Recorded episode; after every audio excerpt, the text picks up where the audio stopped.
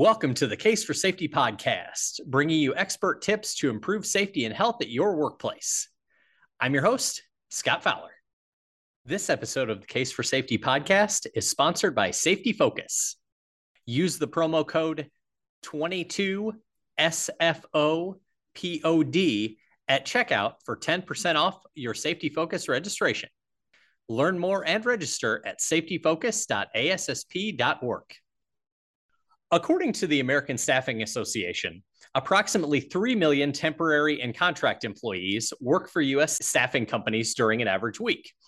However long someone may work at an organization, it's the responsibility of the staffing company and the host employer to provide and maintain a safe work environment. A new manual titled Protecting Temporary Workers Best Practices for Host Employers offers guidance on how to do just that. Uh, and my guest today is someone who is very involved in the development of that document, uh, Scott DeBow. Scott is a certified safety professional and associate in risk management and a principal of HSE at Avetta. Scott, welcome. Great to be talking to you. Hey, thanks so much, Scott. It's great to be here. Uh, gr- great to have you. Now, uh, I, I, gave just kind of a, a, little brief overview of of this uh, document in, in the intro there, but I thought we could start by kind of giving listeners a, a deeper dive. You know, kind of I gave the ten thousand foot view, so let's kind of co- come down a little bit, kind of give uh, listeners a, a better overview of this document, how it came together, and how it will help both host employers and safety professionals protect the safety and health of temporary workers. Yeah, sure. It's a great place, great place to start. And, and so this document, what I think within our community that of academics and safety professionals and staffing professionals and our friends at NIOSH and our friends at ASSP and the collaboration to put this together is, you know, literally years in the making, but it's it's absolutely a step in the right direction and worth it. Um, so I think the first thing to understand is, look, the the this initiative established and solidified some really important liaisons between groups that knew about each other before but really weren't working together. So uh, you know the american staffing association working closely with NIOSH working um, with the ASSP is is one of the things that helped this document come together. Uh, and, and you know important groups that have a similar focus but not quite connected are now better connected, saying the same things on, on safety in this important area for for worker safety, but for business performance. It's it's a terrific opportunity. So that's really what we needed, a kind of unity, um, strengthened approach to kind of amplify this important message. And, and as well as kind of point to some what are some better established frameworks within the safety community, within the business community that uh, we don't have one employer involved here, we have two and sometimes more employers involved. We have the host employer, the staffing companies, the temporary workers. And so, what we're really doing here needs to create a better framework for safety outcomes for the workers. And so, I think that's the first thing I wanted to uh, kind of share out of the gate. This was a terrific effort. Um, we're forging ahead in important areas, and and so I'm very grateful for all my friends in safety that teach me and, and help help us amplify this important message. But the second thing is that this document builds on previously successful initiatives. So the OSHA Temp Worker Initiative that came out several years ago highlighted you know, significant but well-documented requirements for safety responsibility, you know, between the host employer and the staffing companies. Um, but work needed to be done to provide a little bit more definition, um, better resources, insights, better practices for the host employer, um, you know, such as you know control of the day-to-day uh, aspects of, of safety and where do those responsibilities more clearly lie? You know and integrating communications between these these employers because risk fluctuates as you well know right? We we can get together as employers and say we really want to do well in safety and we have all the right things but then next week production levels change or something unforeseen happens or staffing levels dip right? Resources and boundaries are constantly in flux. And so that's why managing risk across a spectrum of work really requires um, better knowledge. And so, where do we start? We thought we could start with let's create a document that guides the host employer through the consideration of what what does better practices in safety and health what's a better framework look like and let it serve the staffing community as well um, and in fact i would i would encourage staffing companies to become fully engaged in understanding like when we hear systems frameworks and uh, safety management systems rather than just a traditional focus of you know due diligence and, and and these things that are still important but how do we learn to manage risk along the continuum of work uh, manage risk to acceptable levels. And that's what this document is for. It says host employer document, but it's certainly, I think there's something in there that everyone can learn from. Great, yeah, I think that that provides a, a really, really good, uh, good overview. Now, uh, the document, taking a closer look, the, the document's really broken down into three sections, and we'll be talking about each of those and kind of walking through the process the first of which is evaluation and contracting. So, kind of with that as the start of the process, what are the key points that you know host employers, staffing companies, and safety professionals need to know about that phase of the process? Yeah, you know, I think I think that's a great next you know great next place to start. Perfect follow up because we we're evaluating risk from the standpoint of who do we work together with. Um, the question is how are we evaluating capabilities and capacity of another employer to understand and manage risk in a way that's conducive to the whole operation there's a dependency there between the employers and so so i like to think of evaluation for the host employer uh, what i would encourage is just broaden the thinking around business risk and, and include include factoring in an organization's position such as you know their staffing company that they're depending on for part of their labor strategy what's their position um, is ESG a necessary and important part of, of the, the host employer's future? Any employer they depend on in this realm should have an understanding, of a position of, of that area. DE&I, uh, financial risk, um, written safety programs, but commitment to safety beyond just what's written. You know, everyone says, look, we share the same moral imperative. We want everybody to be safe, no one to get hurt. But really, how do we uh, how do we understand risk in an ongoing ongoing fashion what's our capability to identify manage risk contribute to the ongoing improvement of work as it's happening at the employee level so so i think of uh, the evaluation portion so how do the employers really kind of evaluate that that's important for the host employer and the staffing company and then it's important to you know consider uh, joint risk assessments. How do we examine work together? So it's great that we start in evaluating uh, an employer's work environment. Are there written job descriptions? Are there standard work procedures? Those are all very important. But how do we evaluate is work being completed in relation to what's written? Like, you know, what changes that? And that requires us to be intentional host employers as well as staffing companies, but but that these two employers are really seen as uh, one entity in the minds of the employees when it comes to their safety. And so, you know, when we say joint risk assessment, it sounds a little bit nerdy, a little bit clinical, but what we're talking about are two employers coming together and say, look, this we're leaning into this assessment of risk together. Um, I'm not there every day as a staffing company, but I can ask my employees questions and I can visit at this set cadence that complements the host employer, and the host employer kind of does the the same approach. So it's an ongoing, uh, what we you know to reference a safety management system. It's an ongoing aspect of, of plan, do, check, act, right? How are we planning to, to talk about, to observe risk? Is work happening like we think it should be? Like, how do we know that?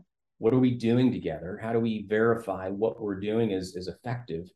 And then how do we adjust to that, right? How do we pivot and plan for the next, uh, the next cycle, the next work period? And, and that's very important for workers to be able to uh, not just think of evaluation from the standpoint of checking boxes from an initial due diligence or contractor view, but evaluation in terms of ongoing monitoring and assessment of risk once work actually begins.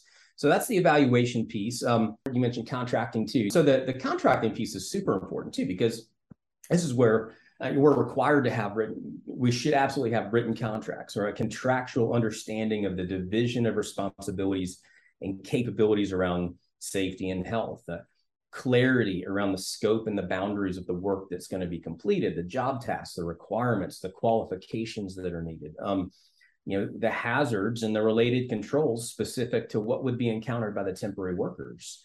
Uh, so, you know, so we think of lockout tagout. Um, and it's common for a host employer to have their employees conducting uh, authorized activities around lockout tagout. Right, they can put their hands on controls and locks and have keys and and the temporary workers are often affected by that and should not be engaging in any way uh, around procedures for lockout, tagout to, to engage a lock or disengage a lock or, or control energy in, in those areas. So, so these are really uh, I would say, closely guarded practices in terms of contractually understanding who's responsible for what level of activity and hazards and related controls.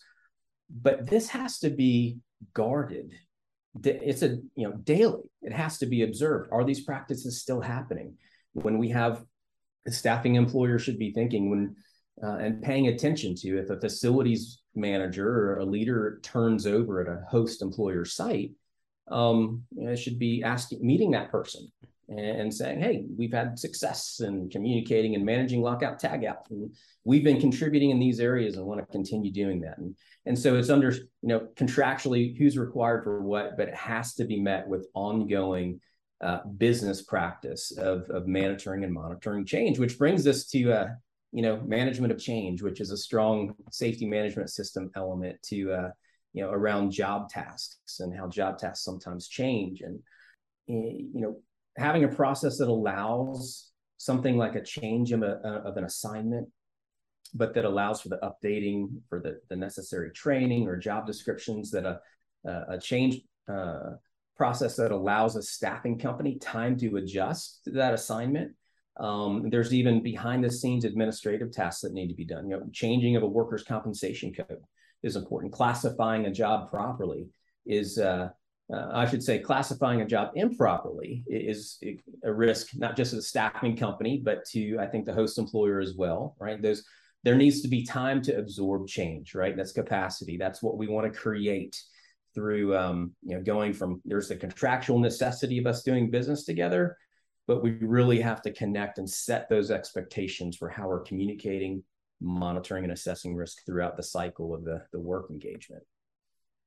Absolutely. The the the two words that came to mind as you were talking there, it seems like that are so key to this are communication and collaboration both between you know the between the staffing company the host employer and the worker you know, to be setting and communicating clear expectations of you know w- what's what's involved uh, what's expected and you know how you're going to work together to help keep workers safe yeah, and if I could just add one more thing there, I mean, we sure. talk about like a regulatory change uh, or an OSHA investigation between the host employer and the staffing company. So the process we just described and the the points that the host employer document like outlines and reinforces and highlights, and I think it'll be easy for an employer, a host employer, to go through and say, "Hey, we're strong here, strong here. We haven't considered this, right? We haven't considered, uh, you know." let's break down the elements of safety management systems. How are we setting a better cadence for joint risk assessment? Uh, and just find one of those areas for continual improvement because here's where it's important is traditionally where safety is hyper focused on in, in these environments is before work begins the contractual phase or after after the injury occurs right? Those are the things that kind of it's the pendulum that goes back and forth. But look we need to have these these system elements in place strong. So look if there is a regulatory change or involvement in OSHA investigation, it's clearly uh, and visibly established the two employers are working together on an ongoing basis, temp worker or not, and it actually serves to uh, uh, strengthen the position of both employers, right? So, I mean, no one wants to be cited, um, but uh, you know, it, business should be conducted in a way where it's just it's evident, and I, I think you know, I think it's fairly easy to see if employers are engaged or not. So it's another great advantage of the host employer document. You know, as you go through the contractual piece, it, it pushes towards ongoing, you know, that ongoing communication cadence of, of risk assessment. So I'm glad you mentioned engagement there. And a, a, big part of that is ensuring that workers receive the proper training on how to operate safely, which leads us into the next uh, section of the document. Now, with temporary and contract workers, you know, you might be working on, you know, a tighter timeline for something like training if they're only going to be there for a short time. So, with that in mind, how can you best go about ensuring that those workers have the proper training to do their job safely? Yeah, so I, I think the best place to start is to is with with good expectations strong expectations and and this is a great area to evaluate. We just talked about the uh, evaluation part. How do uh, employers evaluate? These are great questions for staffing companies to be asked and to ask in terms of their role and their their level to, to do training. Um, but both employers when it comes to training both employers have a significant role to play. And it's you know, it's specific to their capabilities around their ability to identify and control risk to the worker. So, you know, the staffing company traditionally is doing the general safety, health, and awareness training, but think of where they are. You know, they're, uh, you know, they're they're not within the four walls. They're uh, of the the work environment. Um, unfamiliar, uh, not not purchasing, managing, man, maintaining the equipment, not establishing the the methods or the means of work uh, within within the customer's environment. So you know they're able to set expectations in terms of you know even uh, you know what's generally required, uh, pick up some other important house rules or elements from their client uh, to incorporate into their training, but um, you know, they should also be including, you know, what to do if a request, if a temporary worker receives a request to go do something they're not trained for, what do they do? Temp worker should never be in a position where they they don't have a mechanism to raise their hand and say, um, you know, thanks for considering me for that, uh, that giant saw or climbing up on the roof today. But I'm that's outside of what I'm trained to do. I'm supposed to call. I'm going to call so and so, and that happens all the time. That happens all the time. And not because people are bad, because it's the pace of work. We're just trying to accomplish work. And we're talking about supervisors in a minute and, and training of supervisors. Uh, but that's so important is, is people are just trying to get work done, solve problems where risk is often amplified is in these areas where, hey, um, we have to go beyond just a staffing company doing general uh, safety and health awareness training and the host employer doing the site specific training um, you know, emergency action planning related things. Where do we go if, you know, hazardous weather, um, PPE, you know, all your basics, all of your, your uh, important basics. Um, the host employer is required for that, but it has to be equivalent to any training that the host employer would provide for their own employees doing the same type of work in the same work environment.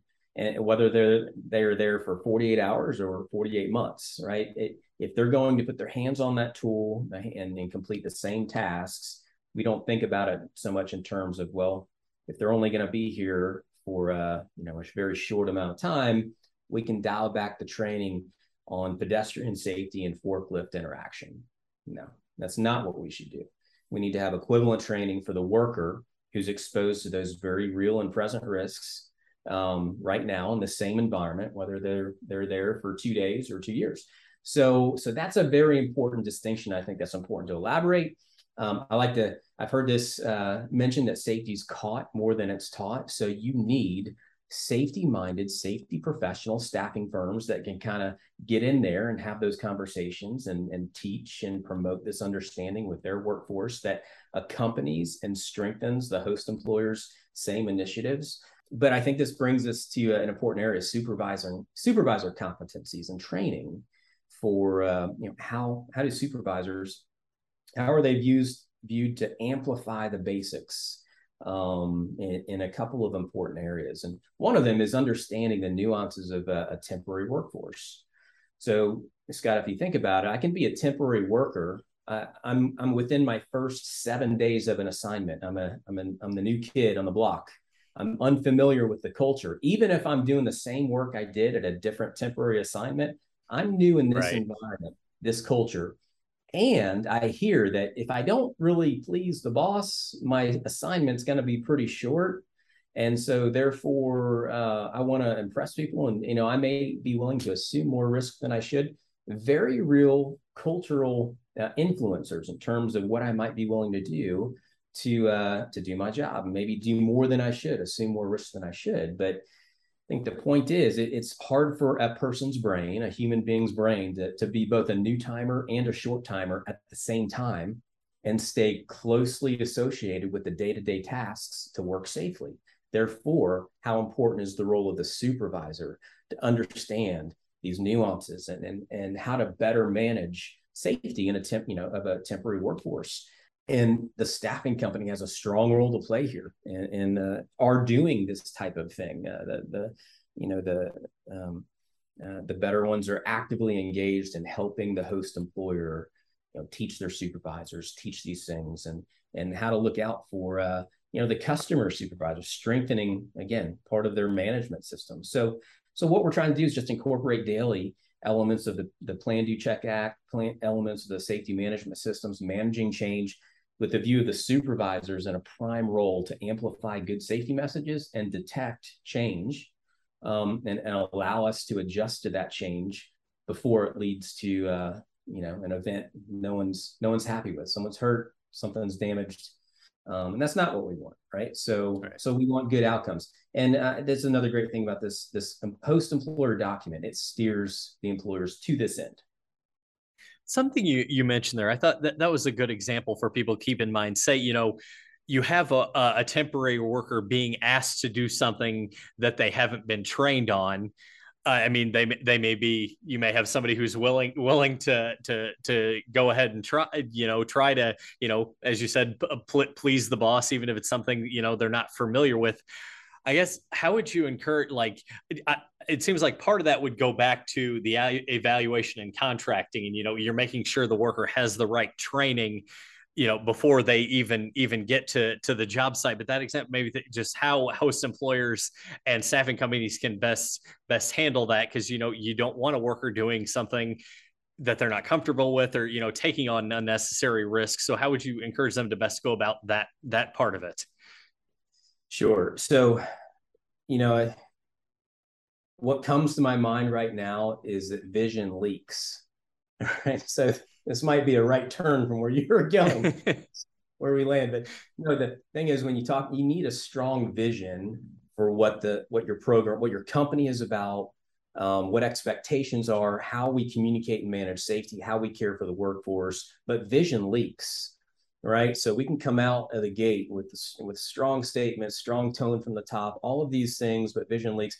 it kind of uh, it's you know it's like a slow leak in a balloon. It deflates and and you need it needs to become a, uh, you know viewed as a cultural enabler to continually um, kind of press in ask good questions. What are we learning? Uh, where are we seeing work practice differently than we thought it would today? Getting people comfortable uh, temporary workers getting temporary workers right the whole workforce right but comfortable with the idea is like you know i'm i feel like i want to take a shortcut here or I've seen people taking shortcuts here. We don't have to call Scott out and say, you took a shortcut, but hey, shortcuts are happening. We can just ask our shortcuts, what do we see here? And so, you know, vision leaks, safety's caught more than it's taught. We need ongoing messaging and being close to the worker and help the workers get comfortable in speaking up and raising their hand. That doesn't happen unless we're very intentional and understand what's what's truly happening at the worker level. So I think of it in terms of hands-on tools and boots on the floor, getting them comfortable with with uh, you know we push tons of safety communication towards the worker, right? We need to be pulling and enabling that push to come towards us, where they can they can just say, look, this is what this is how it really goes, and we had we had six hours of great training, but then we haven't heard anything until I backed into a pole with my forklift. And now it's all of a sudden another six hours of safety training. It's like, you know, so we're talking about cultural enablers here and, and tuning our safety communications to really calibrate uh, the part of the organization that has the the authority and the resources to enable safe work or to enable change, and the part of the workforce that's doing the work to calibrate to each other and to stay in tune. And in fact, the corporate end of things begin to view the workforce as the one that tunes the corporation, right? The one that kind of gives us intel on how do we get better. The temporary workforce is a part of that. Unfortunately, I don't know if it has been viewed like that, like it should, but I'm a believer that the contingent labor workforce, the temporary workforce, sincere, want to do good work, want to do better. And you know, if you look at the statistics, they may hold temporary or part-time jobs, but you know they're working often numerous part-time jobs to a full-time equivalent. So uh, there's a lot we have to teach, uh, have to learn from them, right? So, so I hope that answered your question, right? Uh, it started with vision leaks and ended up on, hey, listen to the workforce. No, but, no, that was great, and I, and I think point here or not. No, yes, you are, and I think ca- calibrate is a perfect word. I think that that is, you know, so essential to all of this and you know how you're best utilizing the the the workforce communicating and collaborating with them you know to keep everyone safe while you know getting done whatever what needs to be done moving into the the next uh, section of the document this is one uh, focuses on documentation specifically injury and illness reporting uh, response and record keeping. So as far as temporary and contractors are concerned you know what do the host employers and staffing companies need to know about those elements of their safety and health management system? Yeah this is an interesting section to me. It's important um, and I've grown in how I view this, the importance of this section here, because I think of it in terms of the if you know if I'm a temporary worker and I'm injured at the host employer site, um, in the majority of cases, and most in most instances, you know, if it's a, a recordable OSHA injury, it'll go in the host employer's OSHA log. But to accurately assess the level of treatment, they depend on communications. They depend on information from the staffing company to say you know how you know how are they treated? You know get, get um, you know medical information communicated in a, in a, in a way that doesn't over inform the host employer in a way that doesn't give the host employer uh, you know you know medical information on someone that they shouldn't have or mm-hmm. don't. I mean that that that's a different type of liability and risk right there but but it should be understood the capability should be established um, you know for for so long. Uh, the view i think this is a great place to uh, to strengthen and forge better communications. Um, if a staffing company or host employer to find themselves you know all we hear about is uh, when an you know injured worker happens but but what are we really learning in terms of uh, you know when they're getting hurt? You know what you know tip, you know, traditionally a, a, staffing company should be able to break down claims data in a way that's informative. Yeah, it's trailing data. Um, but what we could, what can we learn from this trailing data, this claims data that helps us inform our doing, our risk assessment activities, our communications, what are we sharpening up, our training, um, and, and, then kind of creates more of a balanced, here's what we're doing, our, our, our leading uh, activities uh, to achieve better outcomes, fewer people injured, um, so to speak. So that's where my mind goes first. It's a really important area for certainly for both employers to be appropriately and well connected. You know, but the, the blow by blow, so to speak, is you know a temporary worker's recordable injury uh, will go on the host employer's OSHA log, right? And when it comes to a reportable injury, right? Um, you know, my experience in the staffing industry is like, well, sometimes I was uh, I've seen it where the host employers, well, I thought the staffing company was going to supposed to call, and the staffing company didn't call, right? So the well, that's the host employer's uh, required requirement. It's their site, you know, and and they may have a point there. So it's best to say get this worked out ahead of time. Who's calling what, and and before OSHA's called, they should be talking anyway, right? Here's what happened. What do we need to know? How are we reaching out and calling and being activity? Once again, um, they should have that strong connection established you know, way ahead of time and and continually reinforced in a, a strong cadence uh, before any injury would ever occur. Right, this type of visibility OSHA would uh, would easily be able to sniff out. These employers, there's a pretty big gap between them, or there's clear evidence that they communicate well. So, so these things need to be worked out ahead of time. Um, but traditionally, it's the host employer's responsibility to record uh, the injuries on on their facilities OSHA log, their 300 log. So a couple other points that are important is that the coordination and communication of medical treatment. Um, you know, especially if a staffing company isn't there. Uh, I, I've been aware of instances where a staffing company didn't know for 10 days that one of their employees was was uh, was injured and out, out of work, right? There, there's probably something to be said on both employer side mm-hmm. there, but you you need to have that good communication on what's going on with the workers, train, you know, things like transportation to and from medical facilities. What about second shift, third shift, right? The nuances of uh, uh, those details, uh, record requests, right? If, if a worker representative requests information on a how information is sent and to whom, right? Following an injury, so, so those are uh, those are important things the host employer document address as well. But needed to say, I view this section as a kind of a good a good uh, place for employers to be coupled. They shouldn't only be coupled here and, and held together, but they should be uh, connected here with the view that it, it's something's happened. We're reacting to an employee injury here, but it's also an opportunity to be learning and to improving. Both employers need to be fully engaged on that. Sure, and I, am glad you mentioned uh, the the workers' compensation data. It, as you noted, yes, it, it is a, a lagging metric, but uh, the document notes that looking at workers' compensation data indicates that you know temporary workers may be at greater risk of having a work-related injury than than permanent workers. So, you know, emphasizes the need for host employers and staffing companies to do all the things we've been talking about. Yeah, absolutely. And the, the OSHA temp, that's what the OSHA temporary work initiative uh, was about. I mean, Dr. David Michaels brought needed attention on the area. You know, the, the number of temporary workers that were experiencing fatalities within the first few days of their assignment.